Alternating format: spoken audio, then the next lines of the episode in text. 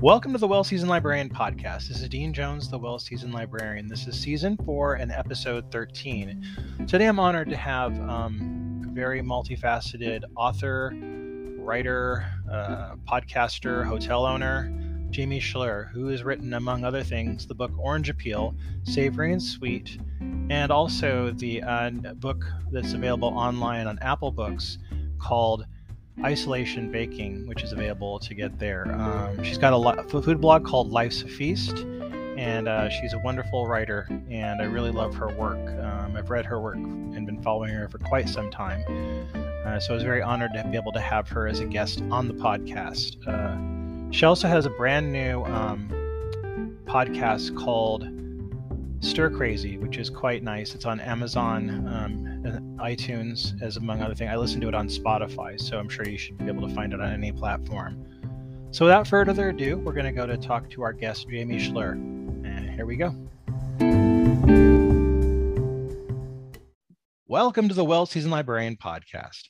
Today, I am very honored to have on my program Jamie Schler from Life's a Feast. Jamie, thank you for being on the podcast. Thank you so much for having me. I'm really honored and I'm really excited to be here. Now, I know that we had put this in for later, but you have your own podcast coming up yourself, and I'm kind of eager to talk to you about this and listen to it myself. Tell us about your brand new um, podcast called Stir Crazy. Well, it's something that actually um, we can tell by the name Stir Crazy. It came out of um, confinement uh, just everybody spending so much time on on social media and spending more time listening to podcasts because we had the time and um, it it actually came up kind of strangely and it came up because of twitter. A friend of mine who was starting a new podcast um, decided to do a little promo on twitter. And by just putting up a tweet saying if you could start a podcast today what would your concept be? And I thought, what the heck? I answered him and I said, my concept would be a food podcast, but my guests would not be food professionals. They would be just, you know, people from all different, um, all different professions, none of them food.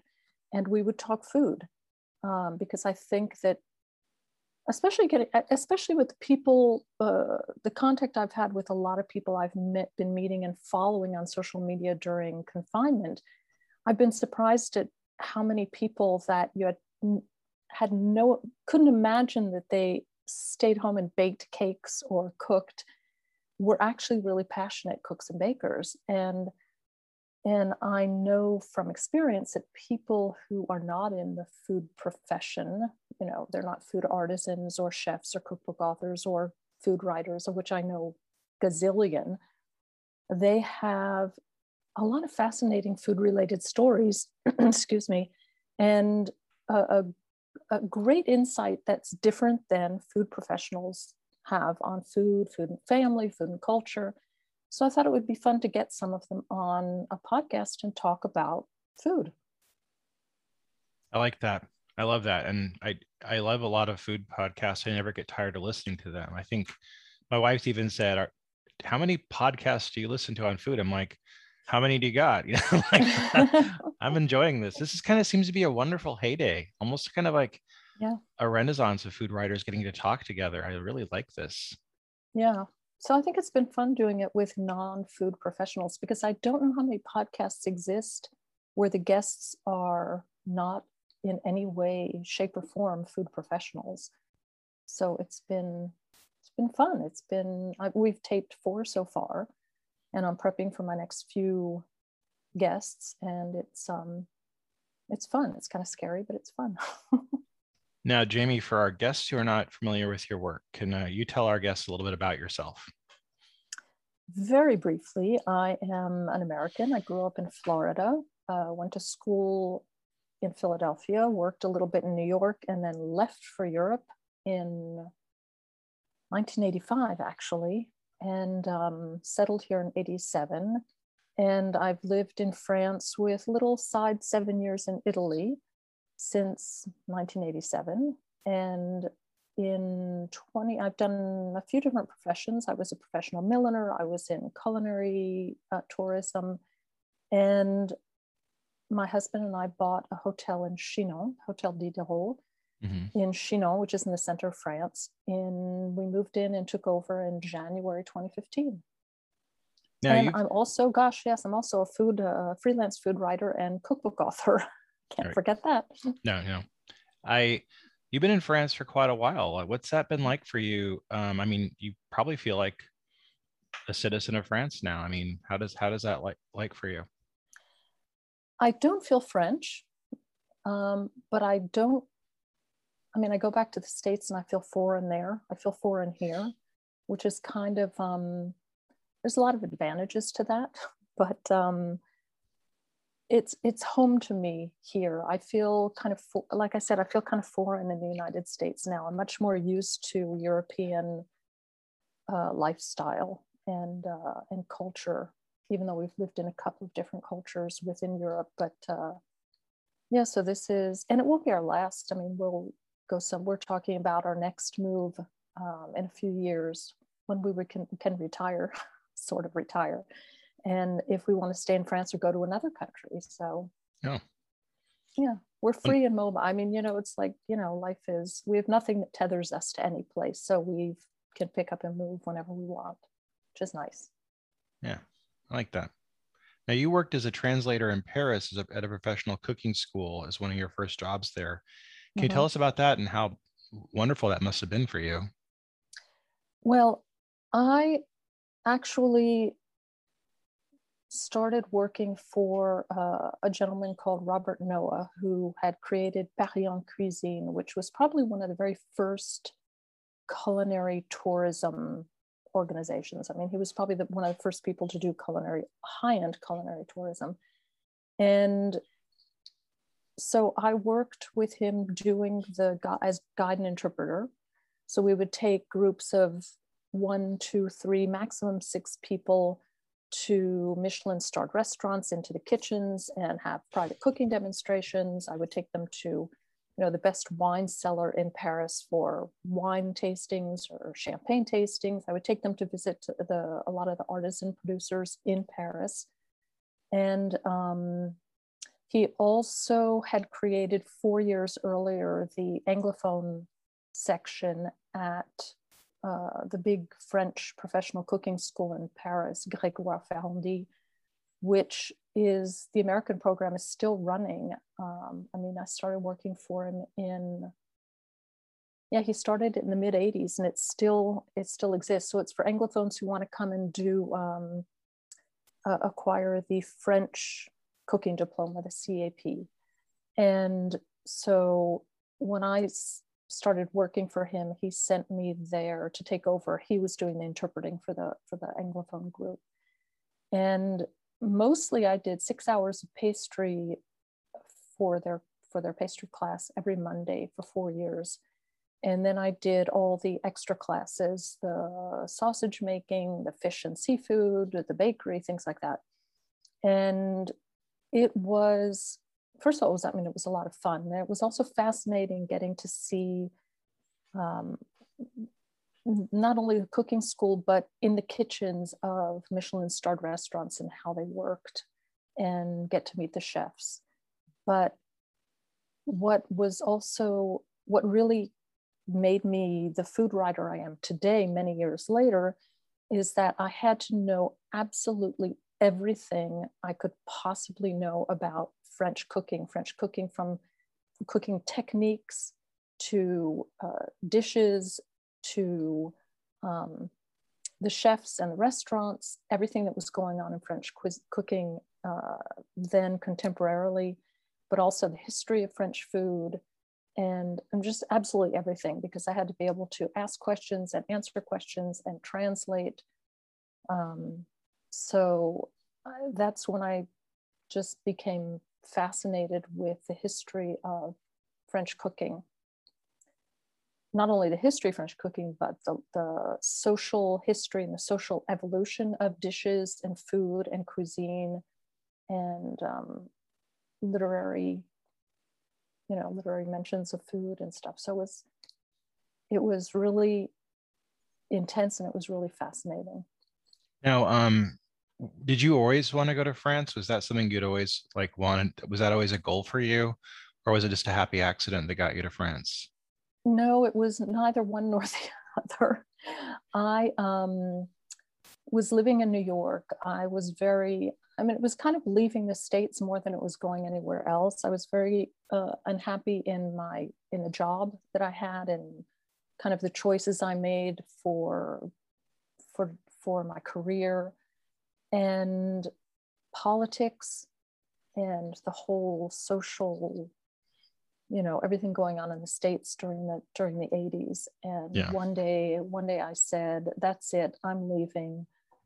And i literally dumped all of my belongings on the sidewalk in front of my apartment building except for two suitcases and a few things that i gave to my brother to hold on to me for. And um, quit my job and broke my lease. And thought, well, I guess I'm going to France because I studied French in high school. So that's it. And so I went and, but for the next couple of years, I was back and forth. So I would run out of money. I'd be able to afford a one way ticket back to the States. I'd go back to the States. I would temp for a couple of months to earn the money to go back to Paris, and I was back and forth.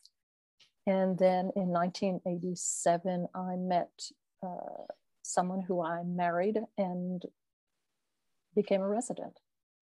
Nice. Now, um, I think a lot of Americans have misconceptions about France and uh, French food. What are some of the things that you discovered when you first moved there? And I, did you have any misconceptions yourself when you moved there? And what did you learn about France as you came to live there and become somebody who lived there long, t- long, long term? Oh, that's that's complicated. Let me think.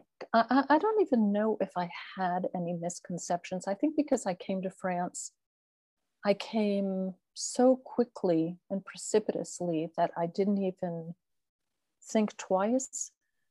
But I remember when I first arrived in Paris, I was standing on a street corner with a map.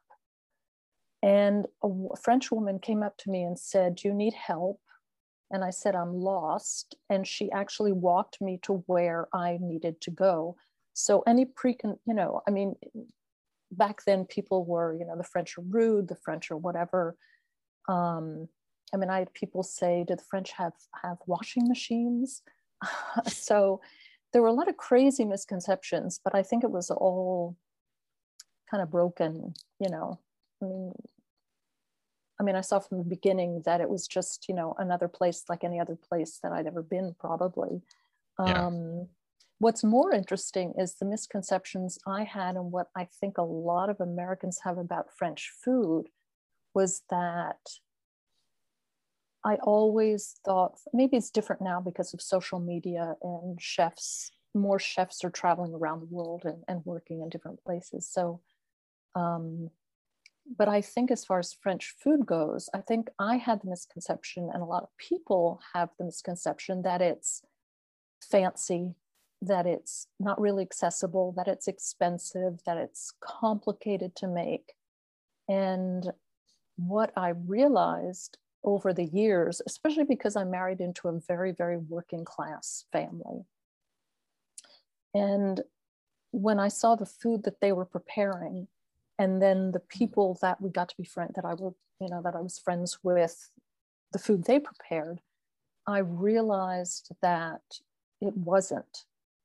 And through my studies what I realized was is that French cuisine and I don't know if it's one of the few French one of the few cuisines that developed this way but from the beginning of time um, French cuisine developed in two parallel paths one for royal, aristocratic, noble kitchens, and yeah. one for peasants. And it very, very, very rarely crossed over. Um, and so what you see today is, and all that noble, aristocratic French royal cooking became restaurant cooking because all the chefs after the French Revolution opened up restaurants. Um, and it's still pretty much that way today. So you get, you know, this kind of now elaborate, more elaborated, but this peasant cooking in people's homes. and in the restaurants and in pastry shops and in you know fancy food shops you'll get the other kind of cooking with the sauces and the spices and the you know the fancy cuts of meat and whatever so this was um, kind of fascinating for me it still is I want to ask you. Um, I looked at your bio and I saw that you lived in the Italian city of Milan for a while, which is, mm. you know, everybody knows is the fashion district of the world. What was that like to live there? Well, that is where I um, trained to be a milliner. Nice. because we moved there with my husband's job, um, and you know, hesitating: should we do it? Should we not? And I was like, yes, absolutely. we want to go and try and live in Italy for a while and when I got there, I just worked, you know, for four years as a, this culinary interpreter in, in culinary tourism. And I couldn't do that in Italy. So I decided to train as a milliner. And, um, but I loved Milan. I loved Milan. I loved eating in Italy. I loved cooking in Italy. I loved living in Italy. Um, I got along with Italians probably better than I get along with French. They, I, I understood them, I understand them better. Um, but cooking there was just, I mean, you go to the markets and everything is local, everything is seasonal. So one day you'll walk into the market and you'll see piles and piles of every variety of tomato you can possibly imagine. And then one day you walk in and they're gone. same with same with um, oh, what do you call them it now? I can only think of it in Italian. Um, oh, um, artichokes. Oh, yeah, Same yeah, yeah. Thing. Yeah, you go to the market one day and all of a sudden there's, you know, like five varieties of artichokes and mountains of them, and you cook them and you cook them and you cook them. And then one day you go back and they're gone because it's no longer the season. So it was, um, it was great. It was just. How great. did you how did you come to cooking? Did you always like cooking, like since you were young, or did you just get did you start cooking when you were older, like an adult? Like how did that come to you?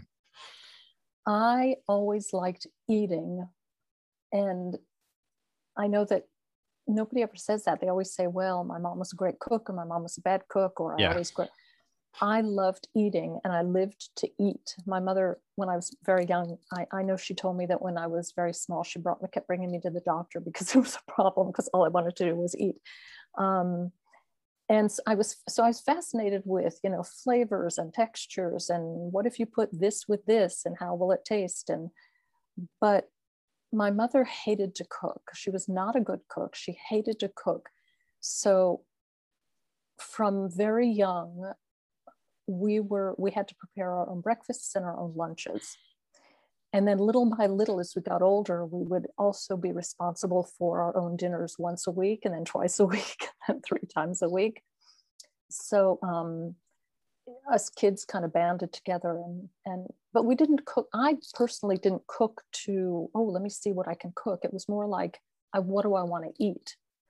Um, but on the other hand my dad was a baker. My dad was an incredibly passionate baker. And I just, that really influenced me because I just could stand there and watch him bake forever. I never baked with him, he never asked me to bake with him. Um, but I just watched and it really, and then I didn't start cooking or baking until I was really out of college. And I was on my own.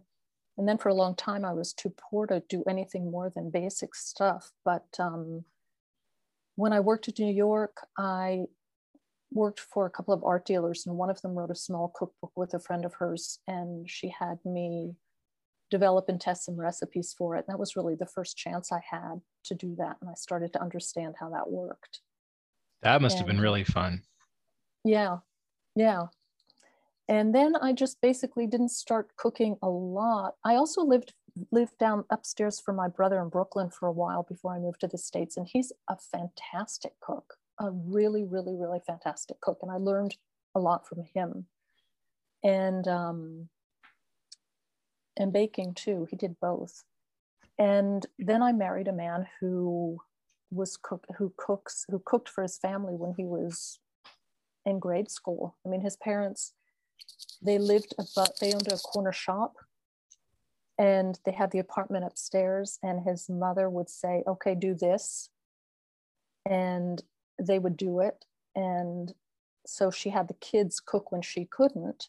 And little by little my husband ended up being he had three sisters and none of them were interested in doing it. So he took over doing it. And then he just said well i'm going to get a cookbook and just start doing stuff my parents don't usually do. So i've learned to cook for i'm a baker cooking my husband does the cooking and and I what I didn't learn from my brother, I learned from my husband. So I'm much more comfortable baking than I am cooking. Now, in 2008, you began your food blog, Life's a Feast. Can you tell us how you were inspired to do this and what it has been like for you since you started it? Well, that's another kind of off kilter kind of thing because I was working as a milliner and I had created a hat label with someone I met in Nantes. And it lasted for two years, and then I couldn't work with her anymore. So I stopped hat making. And my kind of my sons needed a presence at home at that time. They were kind of wild high school kids. And so I stayed home. And so I started to cook and bake all the time, more and more and more and more. because that's what I love to do when I was home all the time. And after about a year of that, my husband and my older son came to me and said, You're starting a food blog because we're sick of hearing you talk about food all the time. And you need you need an outlet to channel all of that obsession. So they created the food blog for me. I didn't really know much about food blogs at all. And um, and so I said, okay. And so I did.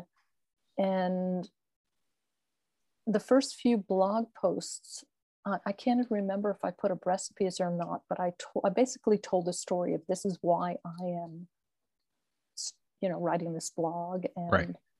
um, and that's when I realized that I liked talking, but I liked writing about food even more than I liked making it. And I love telling the stories around the food. And I have to say that um, I have, w- we raised multicultural sons. So my sons are, you know, I'm American, I'm Jewish, their father's French and Catholic. They grew, they spent seven years um, in Italy, raised as a, you know, in Italian, immersed in the Italian culture. Um, and also my husband had lived and worked for a while in Morocco before I met him. And he learned to cook when he was there. So my sons have all of these different cultures. And because my husband is a great cook and I'm a cook and baker, we've always used food to, in we, when, whenever, whenever we've cooked and baked for them, it's been very, um, a lot of traditional stuff. We do a lot of research and we do a lot of traditional things from each of these different cultures. And we used it to kind of teach our sons about their different heritages, their different cultures that make up who they are. And we use them as, you know, kind of a vehicle to tell stories to them about their Italian life or, you know, Jewish customs or Catholic holidays or whatever. And so this was a great resource for me for my food blog and later for my food writing as well. Now, I want to, you know, kind of mention your blog to the listeners because if they've not read it, it's not, I don't want to diminish it and make them think it's just like recipes. There's a lot of you in there, there's a lot mm-hmm. of your life in there, and there's a lot of travel and like cultural stuff in there from where you live. Um, was that your intent when you started it, or did that just develop organically? Well, there's two things because my original blog that I started in 2008 is no longer public. Right. I closed it off to the public in 2015 when we bought, we moved into the hotel, and I recreated it um, in order to be able to tell stories about the hotel. And then with all of my work in the hotel, I kind of kind of fizzled out. There's not I I haven't posted for a while on it, and um, I didn't, I wasn't posting as much as on my old blog. My old blog, I posted pretty regularly, but um, so already that's a little bit of a change. But I think the, the only thing that really changed over time is is that I focused a lot on the writing and you know at some point i understood that i could actually control my writing. I learned i taught myself how to write basically. I taught myself that i could edit myself and um, and just have more control over what i want. I could play with the language as well which which i like doing. Um, some of my stuff is more mm, it's kind of musical if you read it out loud at least to me it is. And um,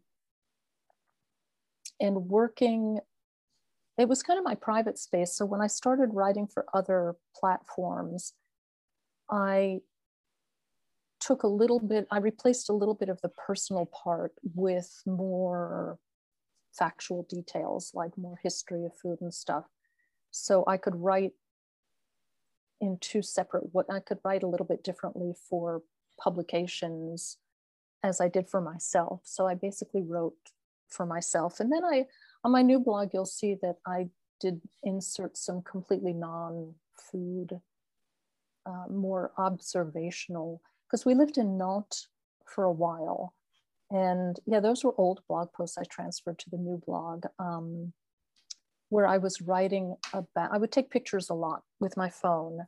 And so I would do series uh, of on my blog of photos of chairs and then I would write thoughts about that. Or I did photos of graffiti and write thoughts about that. So it was, I think my blog became a place for me to experiment with my writing, even though it was usually around food. And then I just added recipes. Now, can you tell our uh, listeners about your hotel and how long you've had it?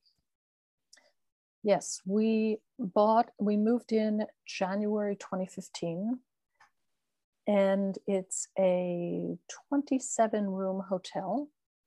Wow. We have a staff of, yeah, we have a staff of five, and it's um, in a beautiful 15th century building, which used was originally built as a home for a canon of the church because um, Chinon was was for since the, I think since the year 100 was a, a thriving religious community.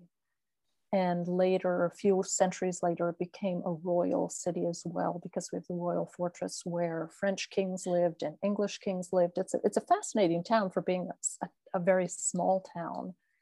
Um, and that's really it. I, I oh, I also do. I also make all the jams. When we bought the hotel, oh, nice. I had to agree. We're the fourth owners of the hotel, and each of the former owners made all the jams, starting with Madame Linel, the first owner in the 60s. They always made the jams that were served at breakfasts here. And when we wanted to sign to buy the hotel, they said, You have to carry on the tradition. And I said, Okay. So I learned how to make jam and I make, I don't know, a thousand jars of jam a year for the hotel. That's quite a bit. it's a lot. It's a lot. But uh, that's when I listen to podcasts. Yeah, when I can I'm imagine. Stirring jam. It must be really exciting to run a hotel. I mean, you must meet all kinds of people. It must be kind of thrilling, I imagine. It's it runs the whole gamut of emotions, really. because it's an incredible amount of work. It's exhausting. Um, luckily, I love our team, um, our staff. We're like a family. It's it's it's great working together. Um, but it's it's been fascinating on a lot of levels. Yeah, I've met a lot of people. Some of our clients I've actually we've actually become friends with, and I keep in touch with. You know, we have a lot of returning clients as well, and um, I've yeah, I've seen some amazing stories happen here. Um, I've met some fascinating people. Uh, we've had some famous people here, and um, and I've also learned, you know, you observe because I serve breakfast every single morning, and you start to see a lot of cultural differences between people. You know the spaniards are like this the italians are like this the americans like this the british are like this. And it's i kind of find that fascinating because it's you know it's true. I mean even when it comes to just what they you know how they behave at the breakfast table it's it's very cultural. Yeah i've i've, I've noticed uh, when i've been abroad i've uh noticed that too. And i've also you know had different friends there were different cultures and it's funny the american take on breakfast versus other people's it's very kind of fascinating to see the diversity there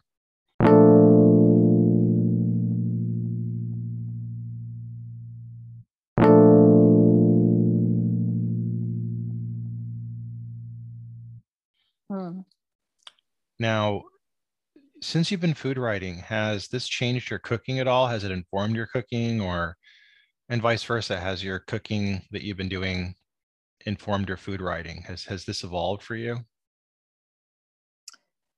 I'm I'm sure it has. I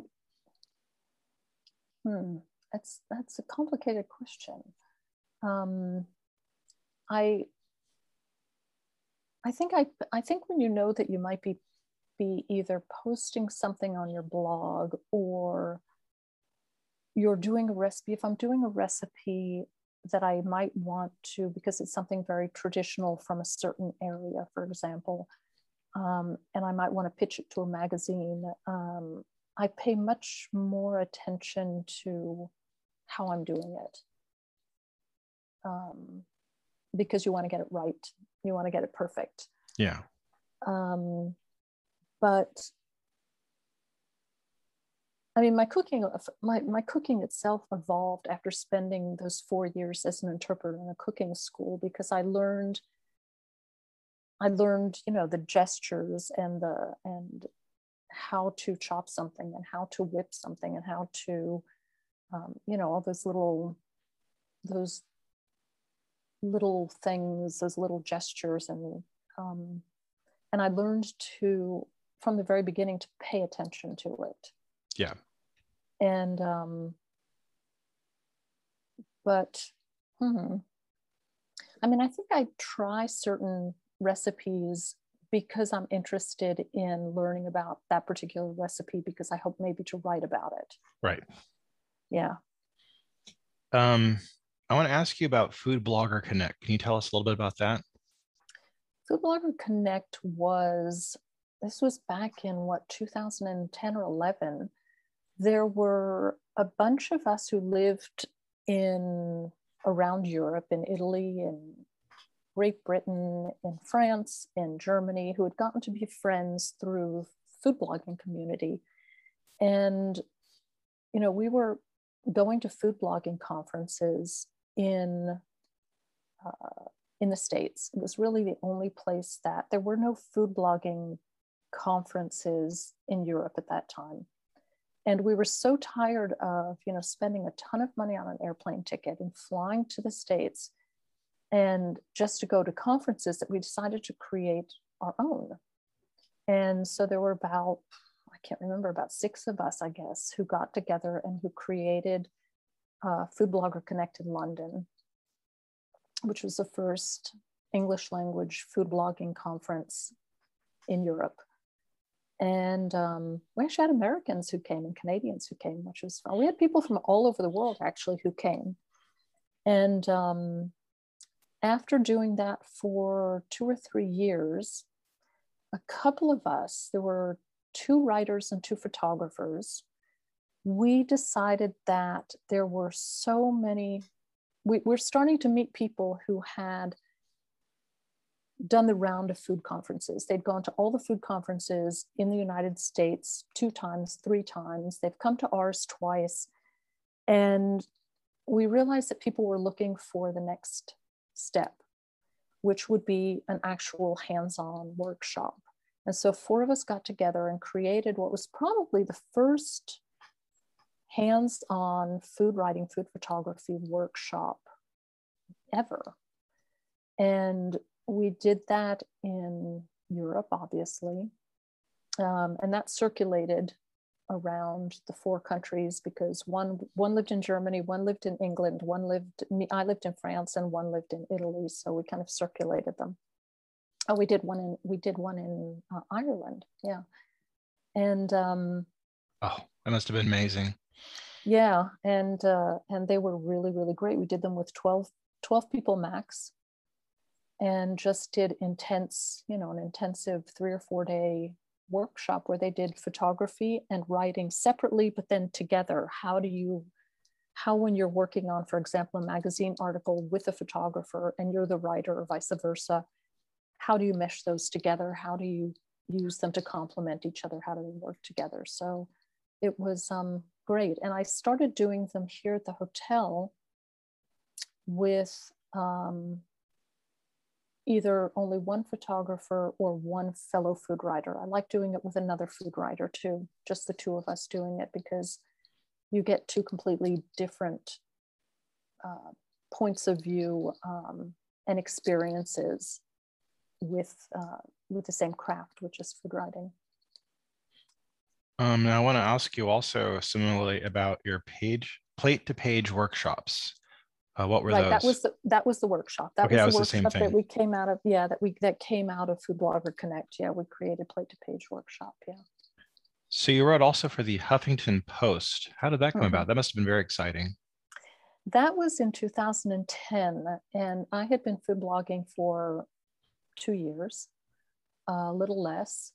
And that was when Arianna Huffington still owned and ran Huffington Post. And someone contacted me and said, I love your writing, I love your food blog.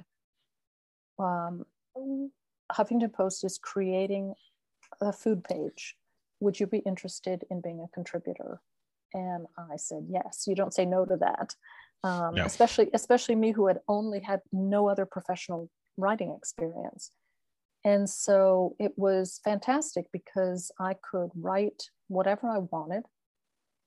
And I had, at that point, I had, there was an editor of the page, and he would, I could, you know, he, he really worked with us. He didn't really edit our stuff, but he would help us. He would help us promote it, he would help us um, place it and stuff. So um, I that's that's the same thing. I mean, it was 2010, and I go back and I look at my writing, and I realize that if I wrote the same piece now, I would completely, you know, I'm a much better writer now than I was back then. But what was great about it was that it gave me a lot of freedom because I could post what I wanted when I wanted, and that's when I really started writing about topics that I did not write about on my own blog because they weren't personal enough um, I could write pieces that were less personal and more, I guess, journalistic, if you want to call it that. Um, so I liked, I loved the experience. And I did that for two years until I think I think at some point she must have sold sold Huffington Post. They completely changed everything, and Right. no longer there was no longer a specific editor. He disappeared, and it was impossible. It was just became a less fun, less agreeable experience, Yeah. and um, and then it just kind of faded out over time. I tried to add like once every year I would add a list of like cookbook recommendations for the holidays for holiday gifts, which I like doing. Um, and that was it. But it was Now- a great experience, yeah.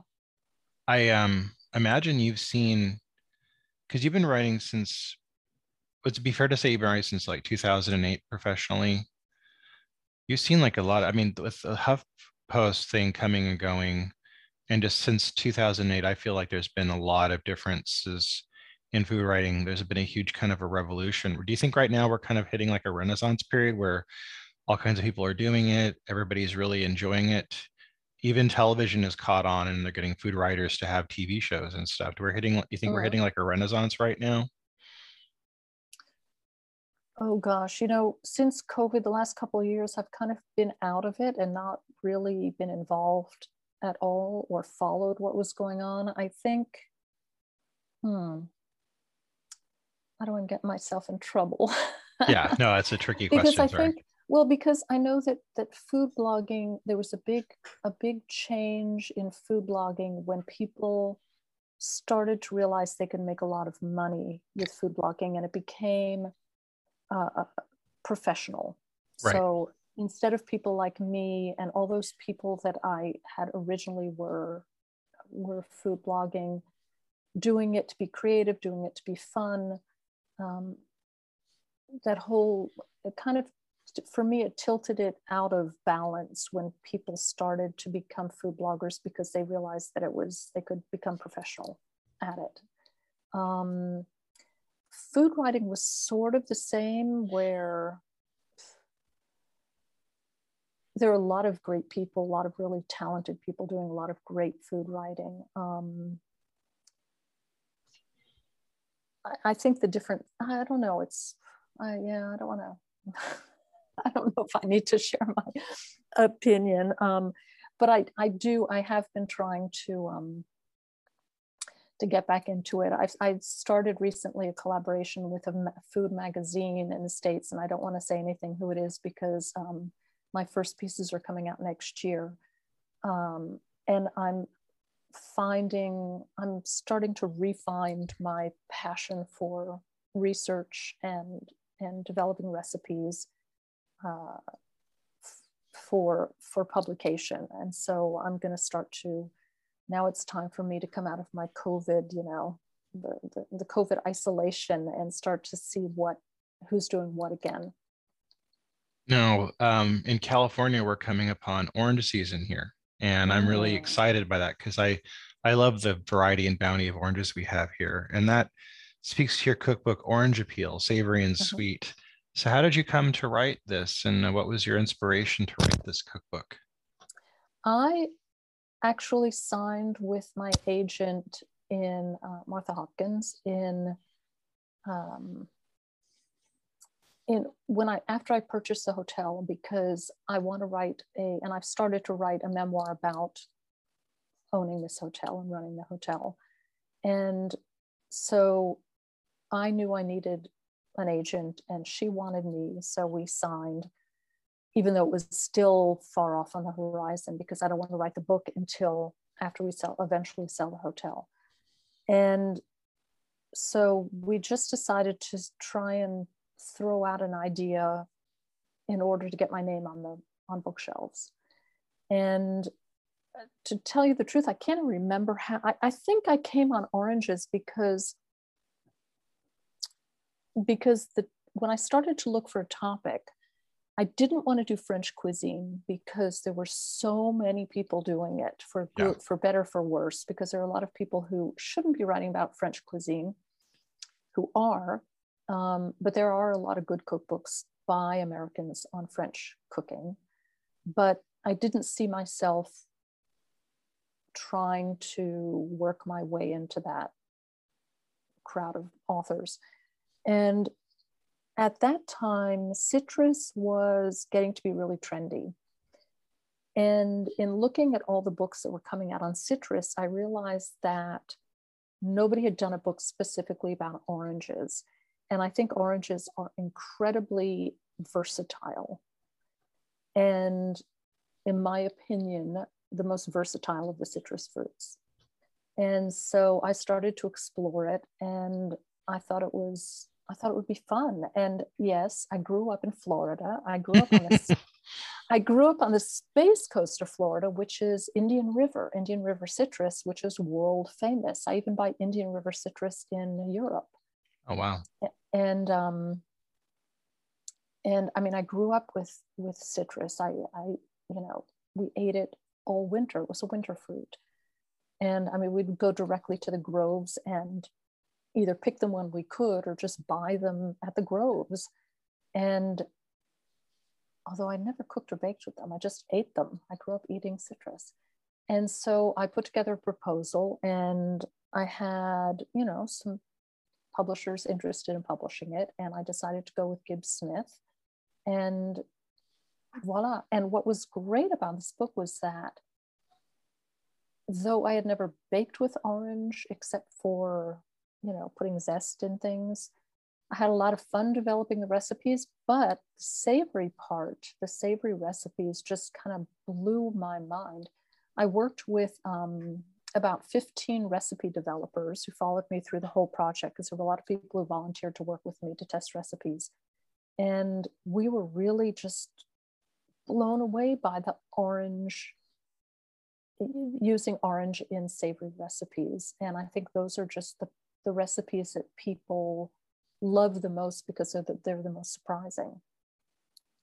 I one thing I really like about the cookbook the most is that you don't just have orange recipes. You show us how to cook with orange, which I think is such a big distinction because a lot of us, I think we look at cookbooks, it's like just a handful of like baking recipes usually. And people don't always think of meat, but I really love the applications where you use it with beef, use it with mm-hmm. pork, chicken, uh, fowl. I think that like it's ingenious to see somebody kind of holding our hand through this and saying, look, because I mean, just the things like the orange sugar and the orange salt, I know I'm doing that like forever now because it's freaking brilliant. Why I didn't think of it before, I don't know. I've always had oranges, I've always had salt.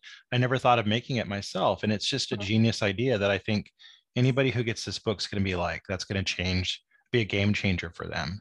Because the thought of like making a pork shoulder with like a mixture of the orange salt and the orange sugar, kind of curing it before cooking, I think is just going to be amazing. And just pairing it with all these things, I'm I'm really looking forward to getting. I think my family's going to be like, "Why are we having so many oranges suddenly?" I'm like, "Just go with this, you'll see." well, the thing that surprised me the most was um, I I really wanted to develop a, a couple of vegetarian recipes, and so I developed this quiche uh, that has I mean, I just threw so many things in there. I made this savory sweet quiche and I used orange in the crust. I used it in the batter and which is an egg batter. And um, and then I added orange chunks with, I think I put dates and hazelnuts in it, but I also put spinach and um, feta for salty. This sounds brilliant. All that sounds and, brilliant. And zucchini. and it was, I mean, I served it and it was just, it was incredible. And the focaccia too, a focaccia where again, I put orange in the focaccia dough um, there's probably zest and juice. And then on the top, I put onion, green olives, and orange, orange slices. And I think those are just two of my favorite recipes just because they're just, I mean, I just started to add everything I cooked, I just started to add orange juice, orange zest, and my my staff who tested the recipes boldly they were very courageous because they think i'm crazy anyway um, them my husband and my son who was here for a while would start to get you know are there is there orange in this? Are you sure you put enough orange in this? Are you sure? You're feeding us more orange? But they all loved everything so i was very pleased. Yeah i can't see anybody turning this down. I think you know who's not going to love this this is all good stuff it was fun to do. Yeah, it was a lot of fun to do. It was it's fun to explore something like that, saying, okay, you have one one um, one ingredient. Now you have to do 70 recipes using it. So it's it just ends up being a lot of fun. The um, production value and the food photography were gorgeous in this. Did you mm. have any hand in like directing that, or did the publisher kind of ham hand it with you?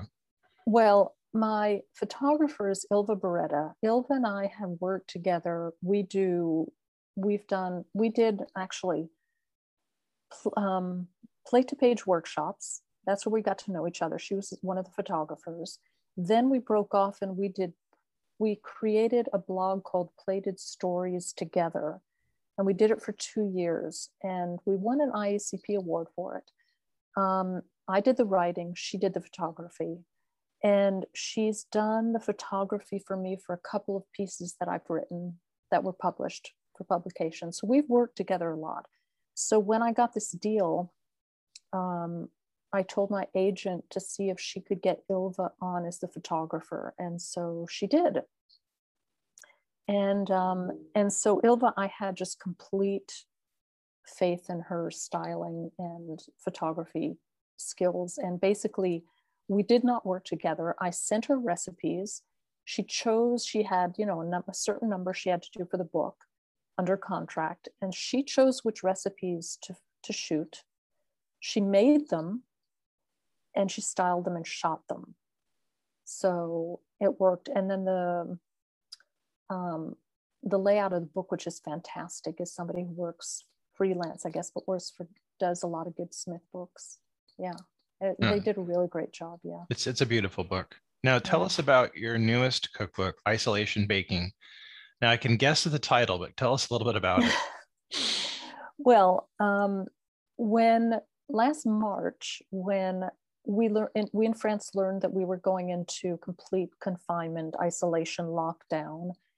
Um, the I know that there were other places like New York. There were a lot of places in the states that were already in lockdown and confinement. A lot of other countries in Europe were going in at the same time, and schools were closing, so people were isolated at home with their kids, and were hoarding going to the supermarket and hoarding yes yes flour yeast things you know things so they could cook and bake and i figured okay people are either going to need to learn how to cook and bake or they're going to need inspiration for new recipes because they're going to be at home for who knows how long and they're also going to want stuff to do with their kids and baking is a great thing to do with kids yeah. So I thought I'm going to start posting recipes on Twitter. And so I did a first recipe thread. And then the following day, I put a second recipe thread up. And I said, I hashtagged it isolation baking. And I said, if you do the recipe, please sh- take a photo of it and share it with me on Twitter. And I was, I was shocked at how many people did and and and people I didn't even expect people that who, you know like famous people who don't even follow me on Twitter were like sending me DMs saying I made your recipe. It's fantastic. Oh my god and that's people, amazing. and then I started to post more and what was the big I mean not only were people sharing photos of them and doing the recipes but they were getting to know each other because they would comment on each other's photos. And then people started to thank me for distracting them between politics and COVID. I mean, Twitter was just, you know, like the apocalyptic dystopian, whatever people were coming on and, you know, doom scrolling. So they were so happy that there was this recipe coming up and they could do something and do it with other people because everybody was doing it. Oh, I like to think everybody was doing it. And I started posting one to two recipes every day in that first three months that we were in confinement. And after a couple of months, people started saying, Oh, I'm having trouble. I can't quite, I can't, I'm not having an easy time following a Twitter thread. Or other people are saying, How do I go back and find recipes that you've already posted? And so people started asking me if I would put them together in one place where they could access them all easily. And so I figured, well, I'll reactivate Life's a Feast, my blog, which I hadn't posted for a while. And I tell you, I went back to post a recipe on Life's a Feast, and it had been so long since I had posted anything on my blog. The whole platform had been updated and changed, and I had no idea how to post anything anymore. I mean, I did, but it was just so time consuming and difficult. I thought this is never going to work. And my husband, who spent 15, 20 years in publishing and has been asking me for years to work together so he could publish an ebook. Um, he, I told him what the problem was, and he said, let's do an ebook. And so we found a platform, and he helped me with uh, you know all the technical side of it and all the layout side. And um, and so i just started posting recipes and uh, uh, put collecting them into this into this um, ebook. And at that time we had you know several months had passed and we we were still in you know we had no income at the hotel at all zero. Right. And um we had a feeling that this might go on for a long time. Yeah. And we were trying to brainstorm ways to bring in a little income. So we thought, well, we'll sell the ebook for, you know, five bucks, 10 bucks. But it became really, really complicated um, because of the whole Fran- this is in France, but I'm in America and kind Right. of thing. So we decided to just give it away for free. And I did ask people if they wanted to donate to the hotel. I opened up a PayPal account they could donate. Um, and people actually did um, very generously. And that went into helping save our hotel the first few months because there was no, at that time, there was no solidarity aid or anything coming in. Right. And so I just um, kept the, the ebook out there and every now and then I reshared on the link on Twitter. It's on Apple Books. And for people who don't have an Apple product like Mac or iPad or iPhone, I created a Google Doc with the PDF. And it has, I think, 90 recipes. I think I ended up on Twitter posting about 150 recipes, and 90 of them are in the book. Yeah, I've seen you on Twitter. I think that's where some of the first places. I became familiar, and then I ordered your books and stuff, your book. And so I, I you really do great on social media, and I've seen such loving responses to your posts about the books. It, it was really kind Yeah. of really inspiring to see. Now, tell me about some. Who are some of your food heroes, or some of the food writers that you really enjoy reading their work? Oh, food writers. I should have I should have looked at. I have a whole bookshelf of food memoirs and food writers. I tell you, two of my heroes are um, Anna Thomas and uh, who wrote Vegetarian Epicure one and two, plus a few others, and um, Mollie Katzen, Ah, who wrote the Moosewood cookbooks. Who I've uh, since I've gotten to be very good friends with her too. she's But, amazing. um, yeah, but these two women, you know, their cookbooks came out when I was maybe a little bit before um, when I was in college. I discovered them in college. And I know that neither of them were professional food writers or cookbook authors. They, they were, I think Mollie was an artist and um, Anna Thomas is a filmmaker. And they started they wrote these cookbooks to raise money for their creative passions, their creative work. Um, but they create to me they created a revolution. I mean they they they did something to vegetarian cooking that made it um, you know f- fabulous. I mean because before that vegetarian and I've been going through my vegetarian stage in college and stuff and it was all that you know a lot of dried beans and you know nut balls and things like that and Yeah. all of a sudden here they were doing this these fantastic fantastic creating fantastic food that was vegetarian and it really created a whole a whole revolution and um, turned so many people on to to to vegetarian cooking and i just think that's what they did was just amazing and as and as women as a young woman i saw this happening too so i mean they're just they just became heroes of mine I, I think we can't underscore enough Mollie's contribution contr- contribution to um, cooking and, and food writing. I mean, I worked in a bookstore bookstores for several years, and Mollie's books would just fly off the shelf. I mean, she Right. was such such a big seller, and people were so happy to get her books because she was like a lifeboat for people that were cooking largely vegetarian food, who Mhm. actually wanted to cook something good and. I think she changed the face of food writing quite a bit. I mean, she's just Yeah. amazing. yeah yeah and vegetarian epicure 1 and epicure 2 were my first two cookbooks the two first two cookbooks i owned they were both gifts. One was a gift from my brother and one was a gift a going away gift when i transferred schools uh, from an old um, college roommate. And i still use them. They're falling apart. The spines are all broken. The Yep. pages are falling out. But i they're my those two are my most used cookbooks and i'm still using them. Yeah, I always say there's cookbooks you keep in your kitchen and cookbooks you keep in your uh, library. Yeah. and Yeah. hers are definitely ones you keep in your kitchen. yep Now, if yeah. you could, if there was no quarantine currently and you can go anywhere in the world and eat, what restaurant would you go to or restaurants if you want to mention a few?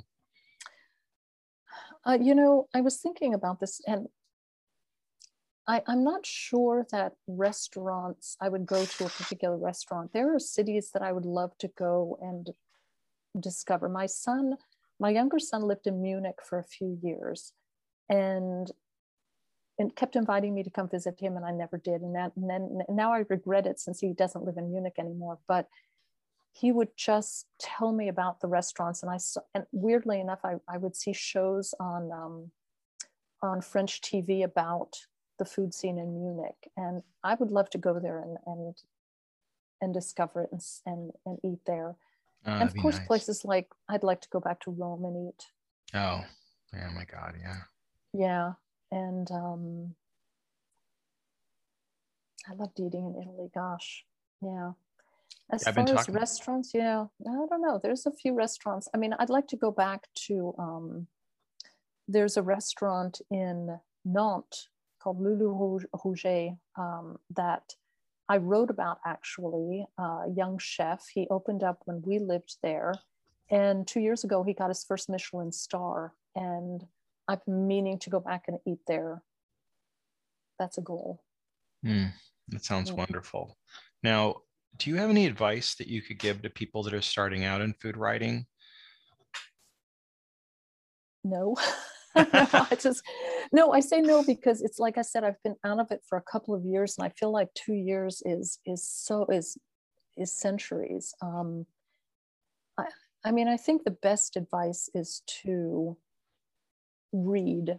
It's always yes. the best advice is to Absolutely. read and to read not just one author or not just one magazine, but to read everything everything that you possibly can. And this is what I tell people in my writing workshops, my food writing workshops, is to read a lot of food memoirs, but also, um, uh, you know, a lot of books, just a lot of different authors and contemporary uh, stuff from the 18th century, 19th century, 20th century, a lot of different stuff until you understand what it is you want to write about and what your angle is and what really is passionate to you.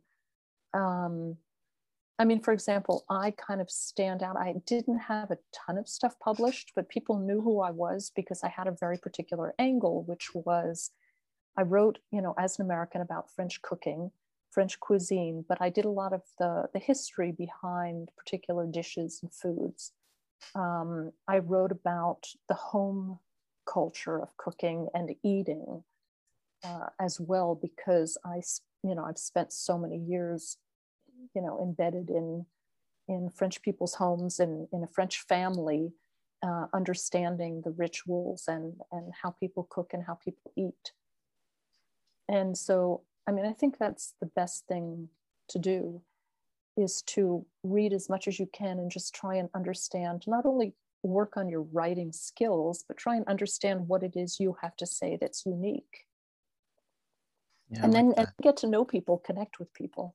Yeah. That's the best thing too. Yeah. I totally agree.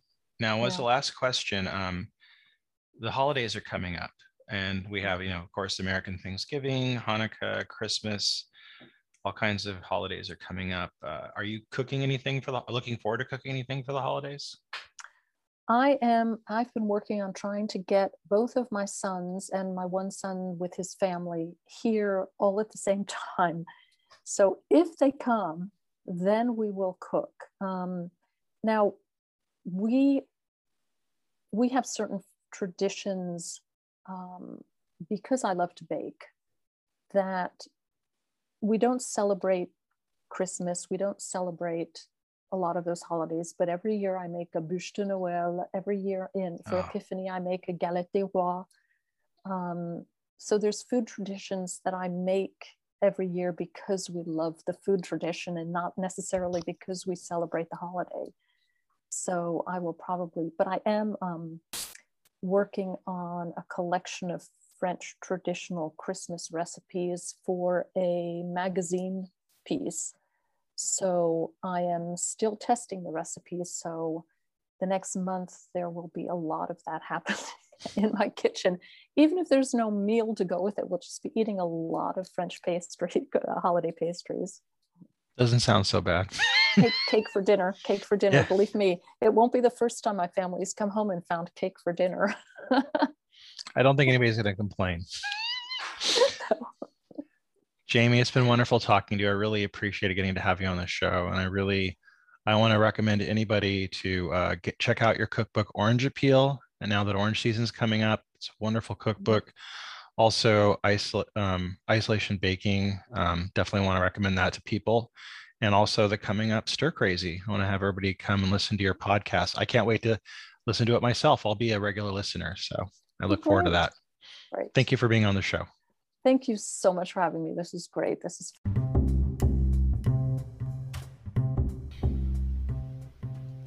That was my interview with author and now podcaster Jamie Schler. I encourage you to follow her bio that I posted here and look up her website, her uh, free cookbook, her blog, and also her podcast. All the information is on the bio on any of the platforms that this podcast is on.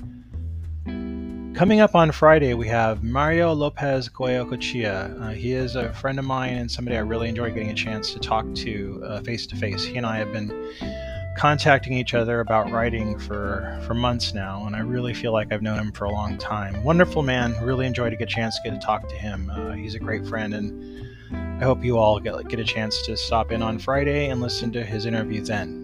Until then, hope you all have a great week and happy cooking.